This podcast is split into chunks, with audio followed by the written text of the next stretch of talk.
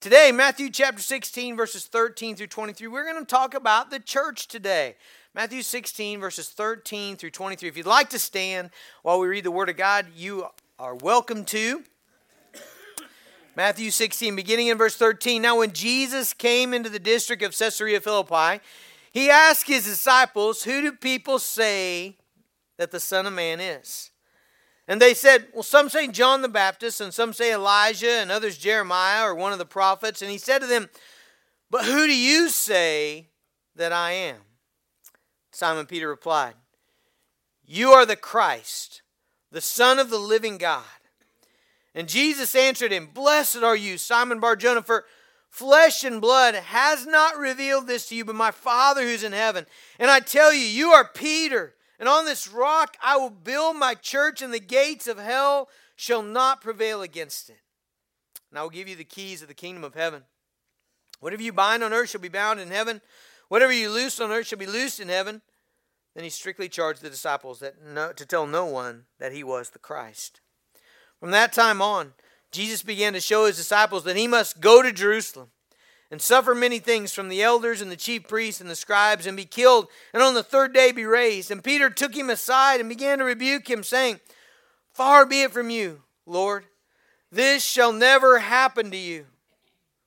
But he turned and he said to Peter, Get behind me, Satan. You are a hindrance to me, for you are not setting your mind on the things of God, but on the things of man. Father, we submit ourselves to you this morning. Jesus, you are the cornerstone. You are the foundation of, of the church. You are the foundation of all that is. Father, we pray that you would do the very thing that you did in Peter's heart to us this morning, that you would reveal to us the glory of Jesus, that he is the Christ, the Son of the living God.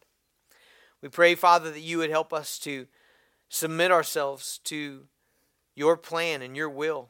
God, that we would be like Jesus, that we would follow you. God, I pray that you would do that work in us this morning. In Christ's name, amen. Man, there's a lot of important questions that you are going to have to answer in life, aren't there? Uh, some really biggies, okay? Think about the big questions of life. Uh, who are you going to marry? Are you going to be married? You know, who are you going to marry? If you are married, are you going to have kids? If you're going to have kids, how many kids are you going to have? Uh, what are you going to spend your life doing? Like, like you got this one life that God has given you, and so what, what are you going to spend it doing? What's your, what's your occupation going to be? What are your habits going to be? What are your what are you going to spend your time doing? Your hours, your minutes? What, what, what are you going to do with those? Those are big questions. Where are you going to live? Where, where, where are you going to spend your life? You know what? What are you going to invest in? What are you going to invest your money in? You know what? What are the big questions of life? OU or OSU? You know what? What are you going to go with? What Big questions, right? All of those, some of them are big, but all of those pale in comparison to the only question that ultimately will matter for this life and for billions of years to come. And it's the question that Jesus asked the disciples Who do you say that I am? That's the one you got to answer. That's the one that the, the, the answer to that question will determine your life and your eternity. So Jesus asked the disciples, Well, who do, who do people say that I am? In verse 13, well, they, they, they gave him several options, right? Now, you can divide really the options of who do people say Jesus is into three broad categories, okay? The first category is some people say he's a nobody. If you've been following us in the Gospel of Matthew, you know there were religious leaders that said that Jesus was crazy, that he was delusional, that he'd lost his mind, you know? Because you know how crazy people write things like the Sermon on the Mount, right?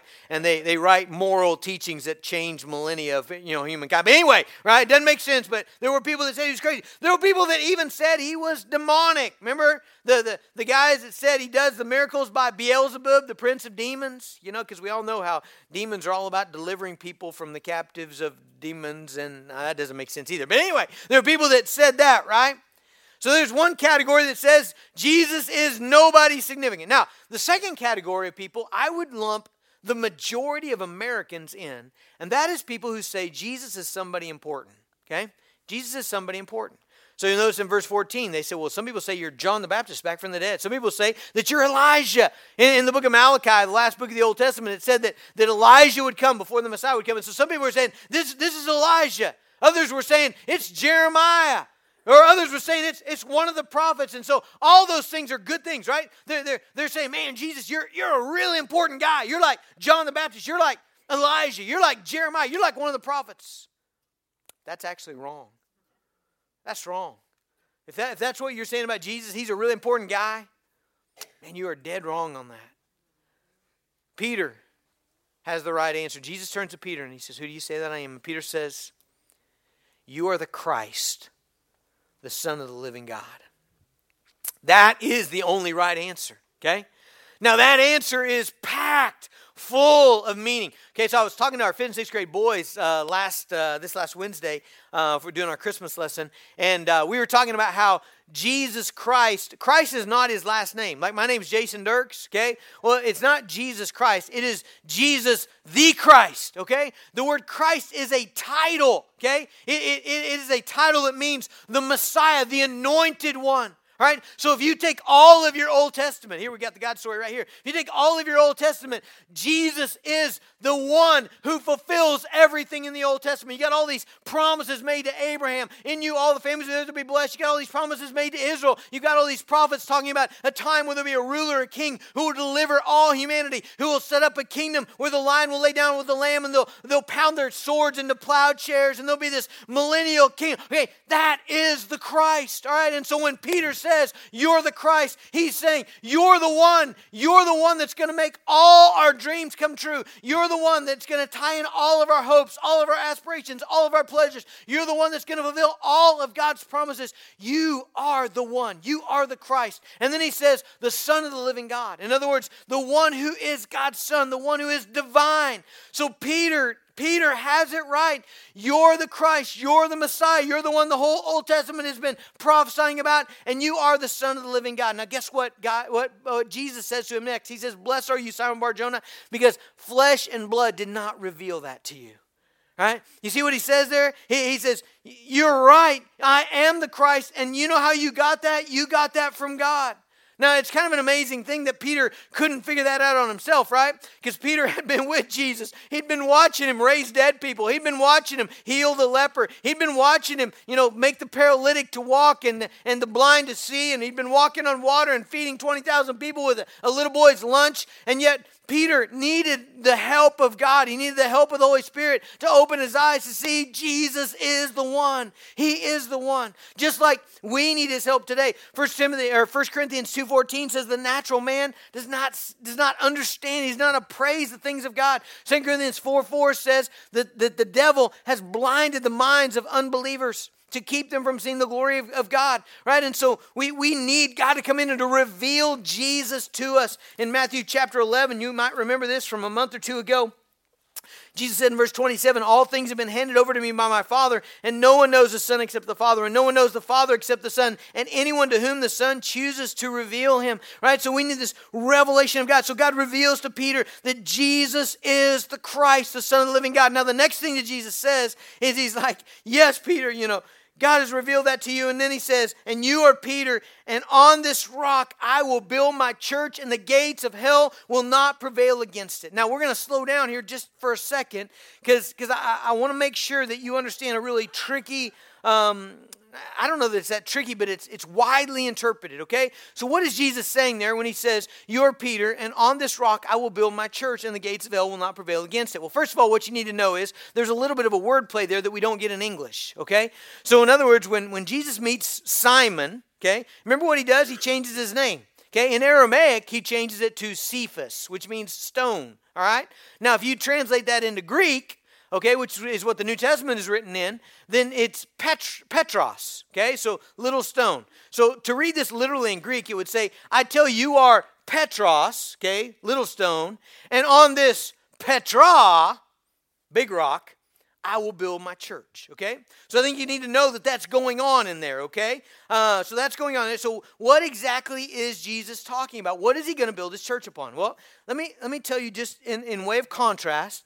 The Roman Catholic Church, for many, many hundreds of years, has taken this passage and they have built their doctrine on papal infallibility from this this this passage. Okay, so what what Roman Catholic folks and, and we love them. I'm not I'm not trying. I just want to, I want you to know the different interpretation to this. Okay, so the Roman Catholic folks have said, hey, okay, what we get from this is that Jesus was establishing a pope, a a a leader of all the church. Uh, let me just read. This is the first time this has ever happened at Lincoln Avenue, but I'm going to read from the Roman uh, Catechism. Okay. I, I just I don't want to I don't want to put words in their mouth. So this is right out of the Roman uh, Roman Catholic Catechism. Okay, the Roman pontiff, by reason of his office as vicar of Christ and as pastor of the entire church, has full, supreme, and universal power over the whole church, a power which he can always exercise unhindered. Okay? So, so that's, that's the conclusion they've come from from that verse. Now, let me tell you, I come to a very different conclusion, okay?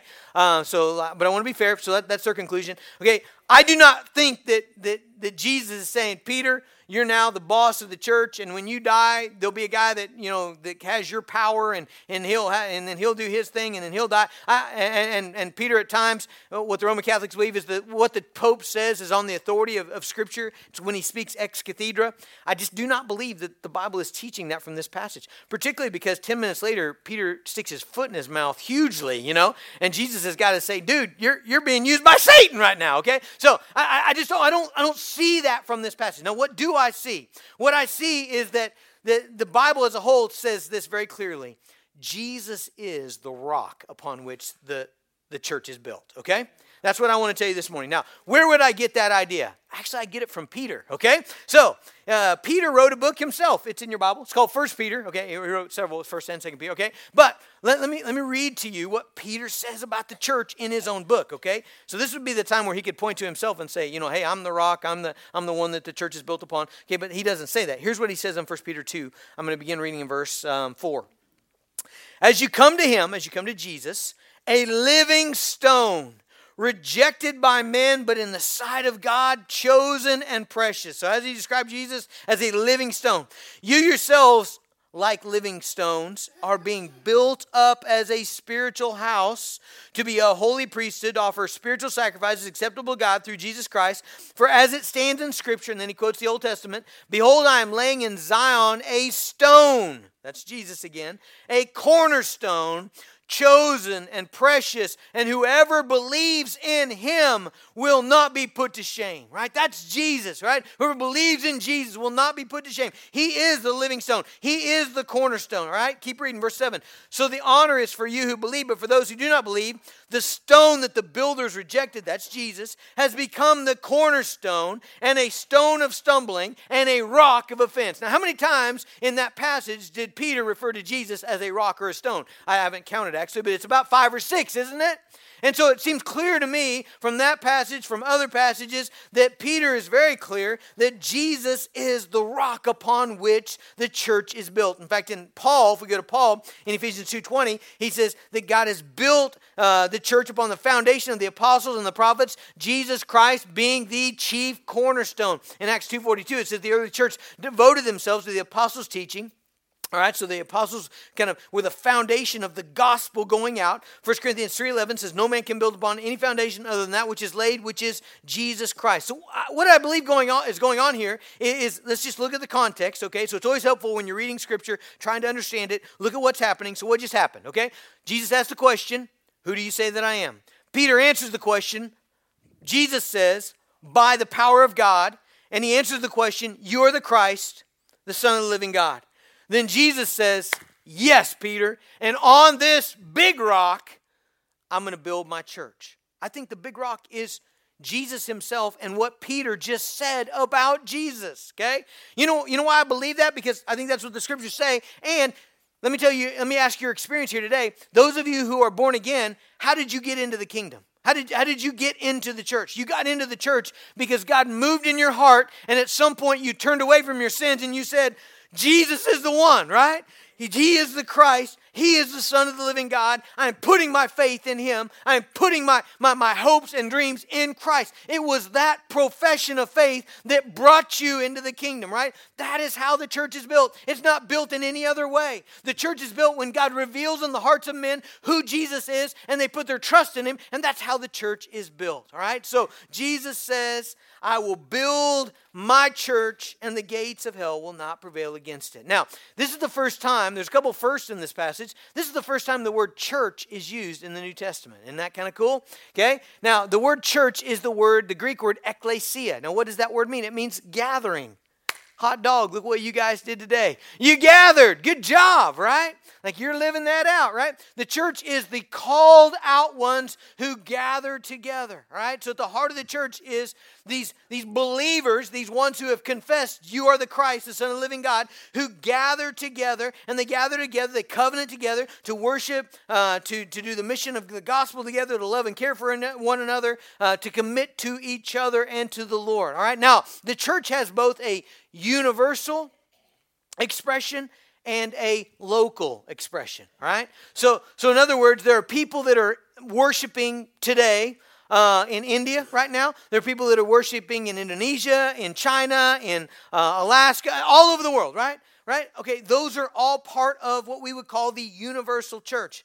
Uh, let me show you a cool verse that includes both the universal church and the local church. Okay? So in 1 Corinthians 1 2, it says, To the church of God that is in Corinth to those sanctified in Christ Jesus, called to be saints together, with all those who in every place call upon the name of the Lord Jesus Christ, both their Lord and ours.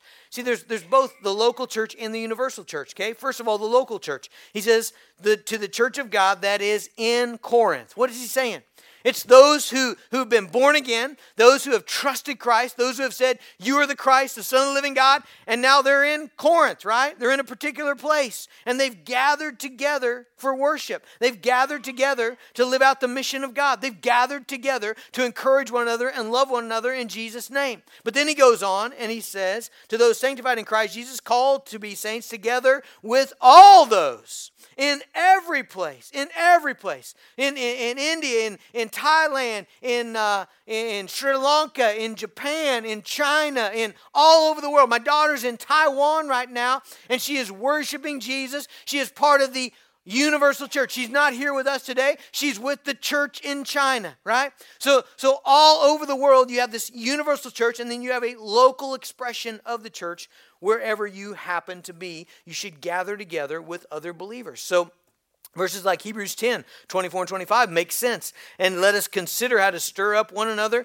to love and good works, not neglecting to meet together. Why would we not neglect to meet together? Because we're the church, right? And the church gathers together and they stir one another up to love and good deeds, uh, encouraging one another more, all the more as you see the day approaching. So, you have Jesus saying, I will build my church, okay? I, I will call out people. I, I will reveal to them my son, that he is the Christ, the Son of the living God. And on that foundation of Jesus Christ and that profession of him, I will build my church, and the gates of hell will not prevail against it. Now, a very important phrase or a very important word in that phrase is the word my, okay? Jesus said, I will build whose church? My my church, okay? The church belongs to Jesus. All right? It is his church. It's not Peter's church. It's not Jason's church. Please, people, people say that to me, and I kind of cringe. They'll be like, "Well, what about what? How, how do people do things at your church? It's not my church." I, I know what they're saying. They're saying where you gather, but we have to be really clear. The church only belongs to Jesus. It is His. He's the one that brings people into it, right?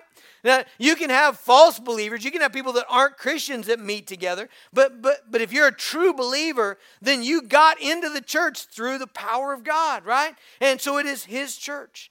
I'll tell you one of the things that is cool and trendy right now. I try to be cool and trendy. It just always it always escapes me. I can't quite get there. Okay?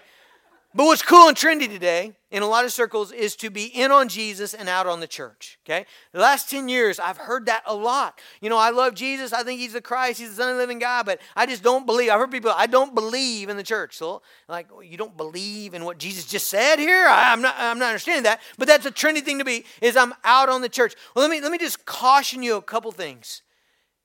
It is Jesus' church you're talking about. It's His, okay? I know it's easy to be critical. It's easy to praise Jesus and be critical of the church. You know why that's so easy? Because this, the church, universal and local, it's filled, it's going to shock you. Please do not fall out of your seats. It's filled with sinners. Okay? It is. It's filled with sinners. Now, they're redeemed. Okay, if they're if they're truly in the church, they're redeemed sinners. They're bought by the blood of Jesus. They're indwelt with the Spirit of God. They are in the process of being sanctified, becoming more and more like Christ and less and less like themselves. That is true. Okay, but they're still sinners, and so there's there's lots to point out. There's lots to criticize. But here's here's what I've found. I've, I found this about marriage. Have, have you have you have you seen this about marriage? And if you're married here today, unless you got married last night, you are aware that your spouse is a sinner. You married a sinner, okay? Now, if you got married last night, I want to leave room to you're still in a delusion, okay?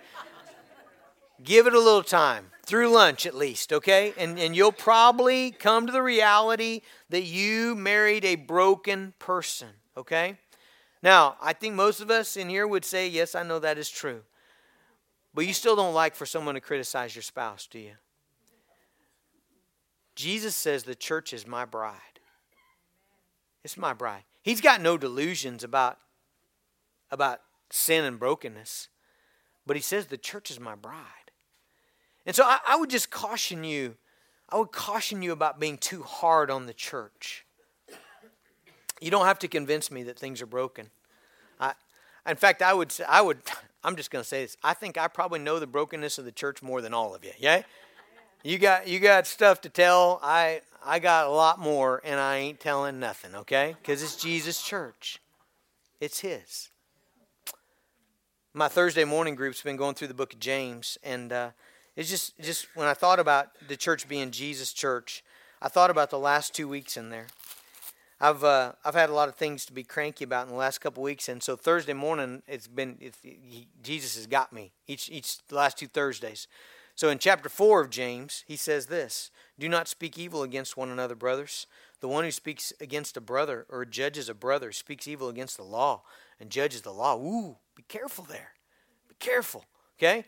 So that got me. That kind of straightened me out for about a week. And then just as I was getting cranky again, here come Thursday again, and we're in James 5, the next chapter.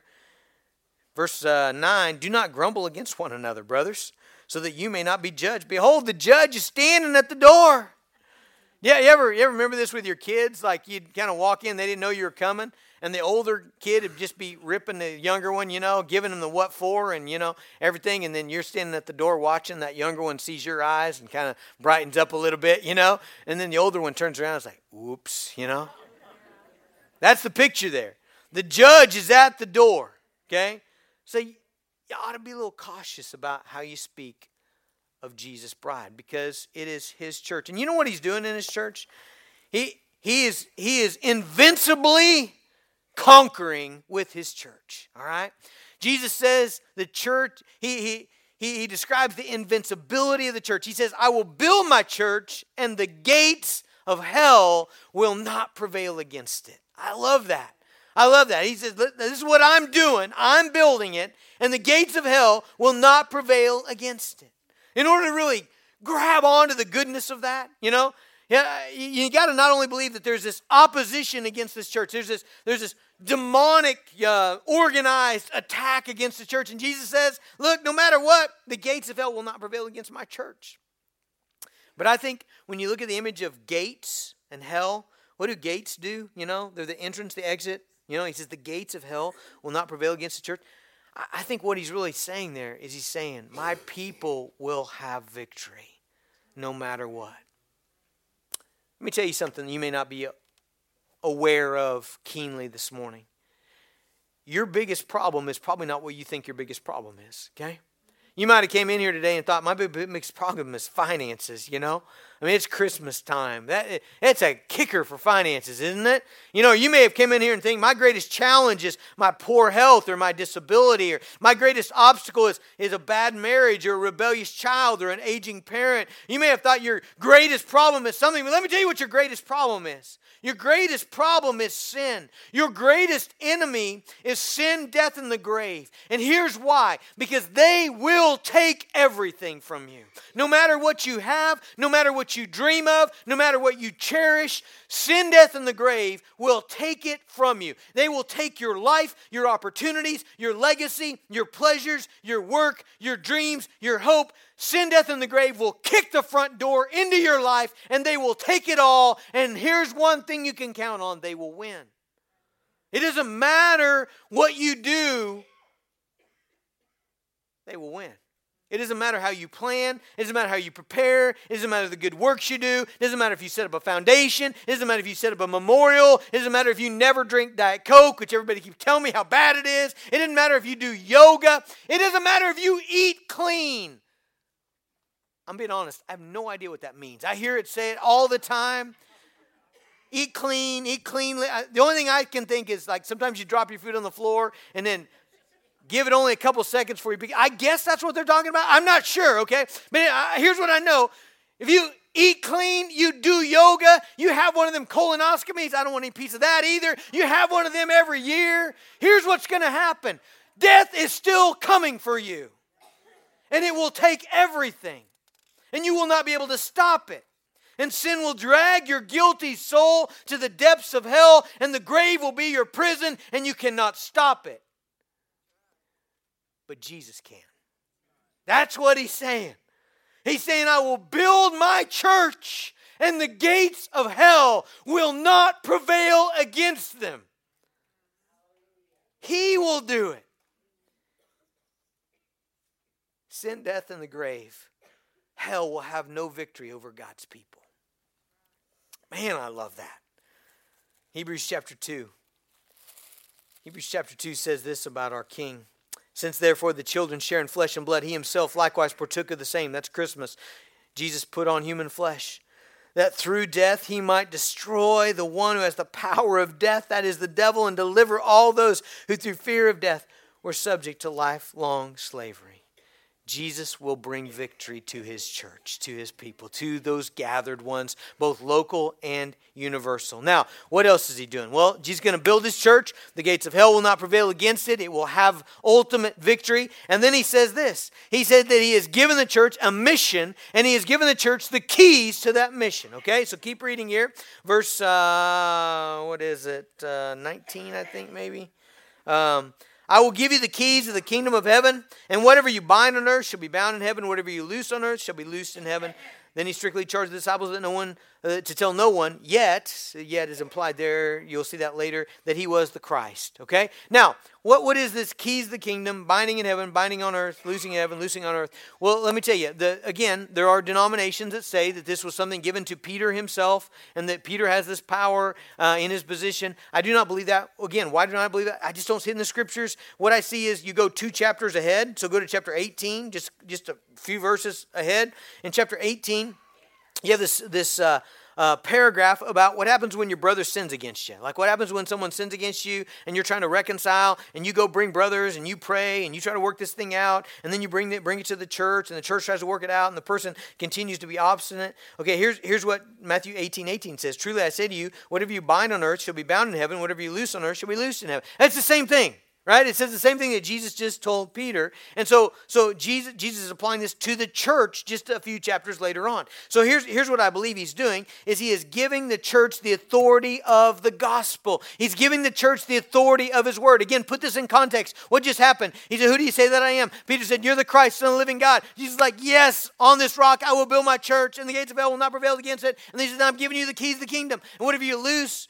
Will be loose. Whatever you bind? Will be bound. All right it's that confession. In other words, the church has the Word of God and the church can speak authoritatively to the world. Okay? Now, our world really, that really bothers 2018 America. Okay? Because here's what 2018 America says it says, you have, no, you have no business saying anything about anybody else's life. Okay? You have no business saying that anything is truth. You can only have truth for yourself. Like, my shoes are brown, but I'm not telling you they're brown. If you want to think they're purple polka dots, then, you know, that's your truth. This is my truth. Okay, the Bible says no. The Bible says, I'm giving you the keys of the kingdom, I'm giving you the gospel. And so, if someone says, I reject Jesus, I reject him as the Christ, I reject him as the Son of God, he's maybe a good person, but he's not the Christ, he's not God, I reject the gospel, then the church has the authority to say, Your sins are not forgiven. You will bear the wrath of God forever in eternity. And on the other side, if I tell you, if I say, Church, I, I, I, have repented of my sins and I've put my faith in Jesus Christ. He is my Christ. He is my Lord. He is my King. He is all to me. It is only through his death, burial, and resurrection that, that I put my trust in eternal life. Then you have the right to say back to me, brother, your sins are forgiven. Brother, you, you, you're joined to Jesus. Eternity is yours. We have that authority. Jesus says, that is your mission, church. And now we come to the question of our willingness to submit to this mission. Okay? So, things have been going good. I, I, I got to think that Peter is doing a little of this. You know, don't you think? Like, like he's the guy that puts his foot in his mouth every once in a while, but, you know, he pops out there under the direction of the Lord, of God. You're the Christ, Son of the living God. And Jesus like, Blessed are you, Simon Bar Jonah. Flesh and blood did not reveal this to you, but my Father in heaven, you know. On this rock I'll build my church. The gates of hell will not prevail against it. And he's got to be feeling good about himself, right? And then verse 21, Jesus begins to lay out this mission, right? So he's just told him, I am the Christ. Man, they're super excited until he says this. From that time, Jesus began to show his disciples that he must go to the Jerusalem. He must. Do you see must there? He must. He must go to Jerusalem suffer many things from the elders and the chief priests and scribes, be killed, and on the third day rise again. Peter says, No. No, no, no. That's not going to happen. Now, why, why would Peter say that's not going to happen? Well, first of all, this was not Peter's idea of what the Messiah would do, right? Why, why would Peter say, absolutely not, Jesus? First of all, it's just a bad idea to rebuke Jesus, okay? But, you know, it's Peter, right? And, and so he says, no, never. Why would he say no, never? Let me, let me give you five of maybe a thousand reasons, okay? Number one, Peter loves Jesus, right? He loves him. Like I believe that. I, I believe, and I think it's scriptural, scripturally attested that Peter loves Jesus. And he does not want him to go to the cross. He does not want to lose him. Number two, Peter's idea of a Messiah. Peter's idea of all that the Old Testament has promised was of a ruling, powerful, political, military leader who would destroy all of Israel's enemies and establish God's people as the center of culture and civilization, and they would reign, right? And now Jesus says, I'm going to go be tortured and killed. Peter's like, no. Number three, if Jesus is murdered, what does that mean for the disciples? I mean, Peter's got to be going through his head, man. He's put he's put all of his stock in this. He's put all he's put his life, he's left everything to follow Jesus. And now Jesus says, I'm I'm gonna go God, I'm gonna go die. Fourth, there's so much more to do. I mean, can't you see Peter being super excited about everything that's been going on? The dead are being raised, people are walking on water, 20,000 people are fed with a Lunchable. Blind people are seeing, lame people are walking. He's got to be like, Jesus, no, you can't leave. Number five, Peter knew Jesus was not an ordinary man. He just said it. You're the Christ. You're the Son of the living God. He, he lived with Jesus. He knew Jesus was perfect. He knew Jesus wasn't selfish like other men. Jesus wasn't prideful like other men. Jesus wasn't angry like other men. Jesus wasn't bitter like other men. If anybody deserved not to die, it was Jesus. I, we could probably come up with a thousand more reasons, right? But here's the thing Peter had this disease that you and I have quite a bit. It's called short sightedness, right? We, we only see right here, right? We're thinking about the next moment. We're thinking about what does this mean for me right now? Okay? Peter is not seeing the full picture that if Jesus does not go to the cross, then we all go to hell. He is the Messiah, which means he's got to give his perfect life as a perfect sacrifice for our sins and be rose from the dead to be our king. But Peter did not have the big picture in mind. Peter was looking at immediate comfort, immediate success, immediate popularity. Guys, this, this may be the most applicable thing in this sermon, but have you noticed how we tend to think that painful, hard things are not God's will? Yeah, you, you guys do that? You like get to a fork in the road and you're like, I think God's leading me this way, but oh man, that thing's hard. Maybe it's not, right? Maybe there, may all this other way looks good. That's, that's, that's right where Peter is. He's like, You're the Christ, the Son of the living God. And Jesus is like, Okay, let's go die. And Peter's like, Whoa! No, no, no. Hey, folks, if we learn anything from this passage right here, here's what we learn. There are times when God's way is the hard way, it is the painful way. And not only is Peter missing the big picture here, guys, but Peter is being used by Satan to tempt Jesus to disobey. Do you remember in Matthew 4 we looked at Jesus' temptations? Have, you ever noticed that? I mean, you, there's a lot we can say about those, but one of these you can say about them is one of the common threads between all three is that all three tempt Jesus to take the easy way around God's plan, right? So God's plan is for Jesus to trust Him for His provision, but He's really hungry. He hadn't eaten in 40 days.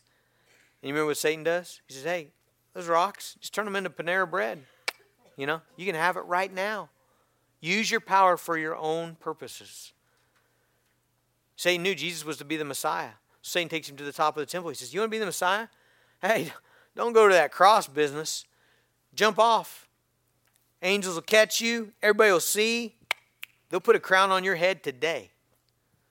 He knows Jesus wants the world.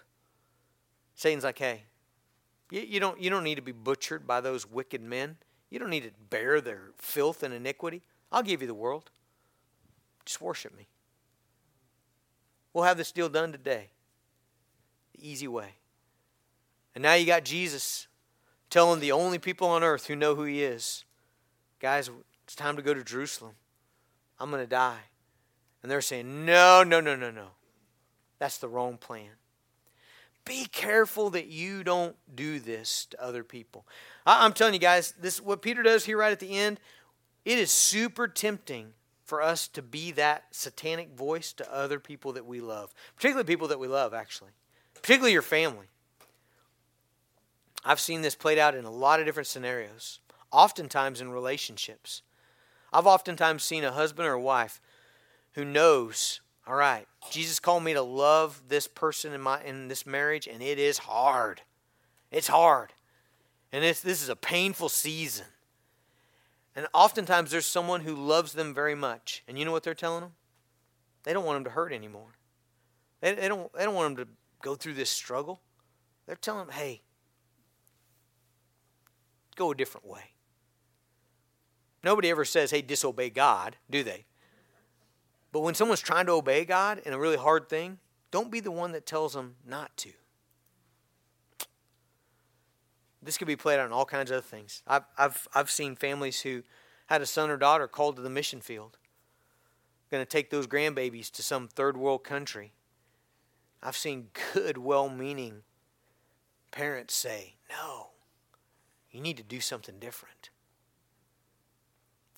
You know why it's so important that we get this whole Jesus going to the cross thing? Well, it's because mm, I wish we had more time, but the next verse, you know what it says? Then Jesus told his disciples, If anyone would come after me, let him deny himself and take up his cross and follow me.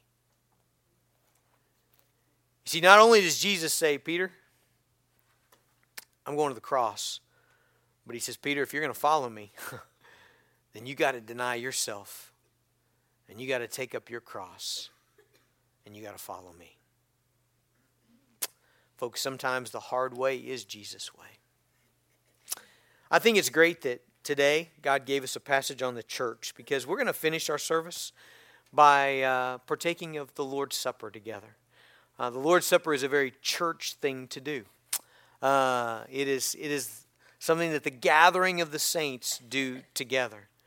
Here's here's the way this works at Lincoln Avenue. If our guys would go ahead and come up and uh, begin to prepare the table for us. This this is uh this is this way we do this at Lincoln.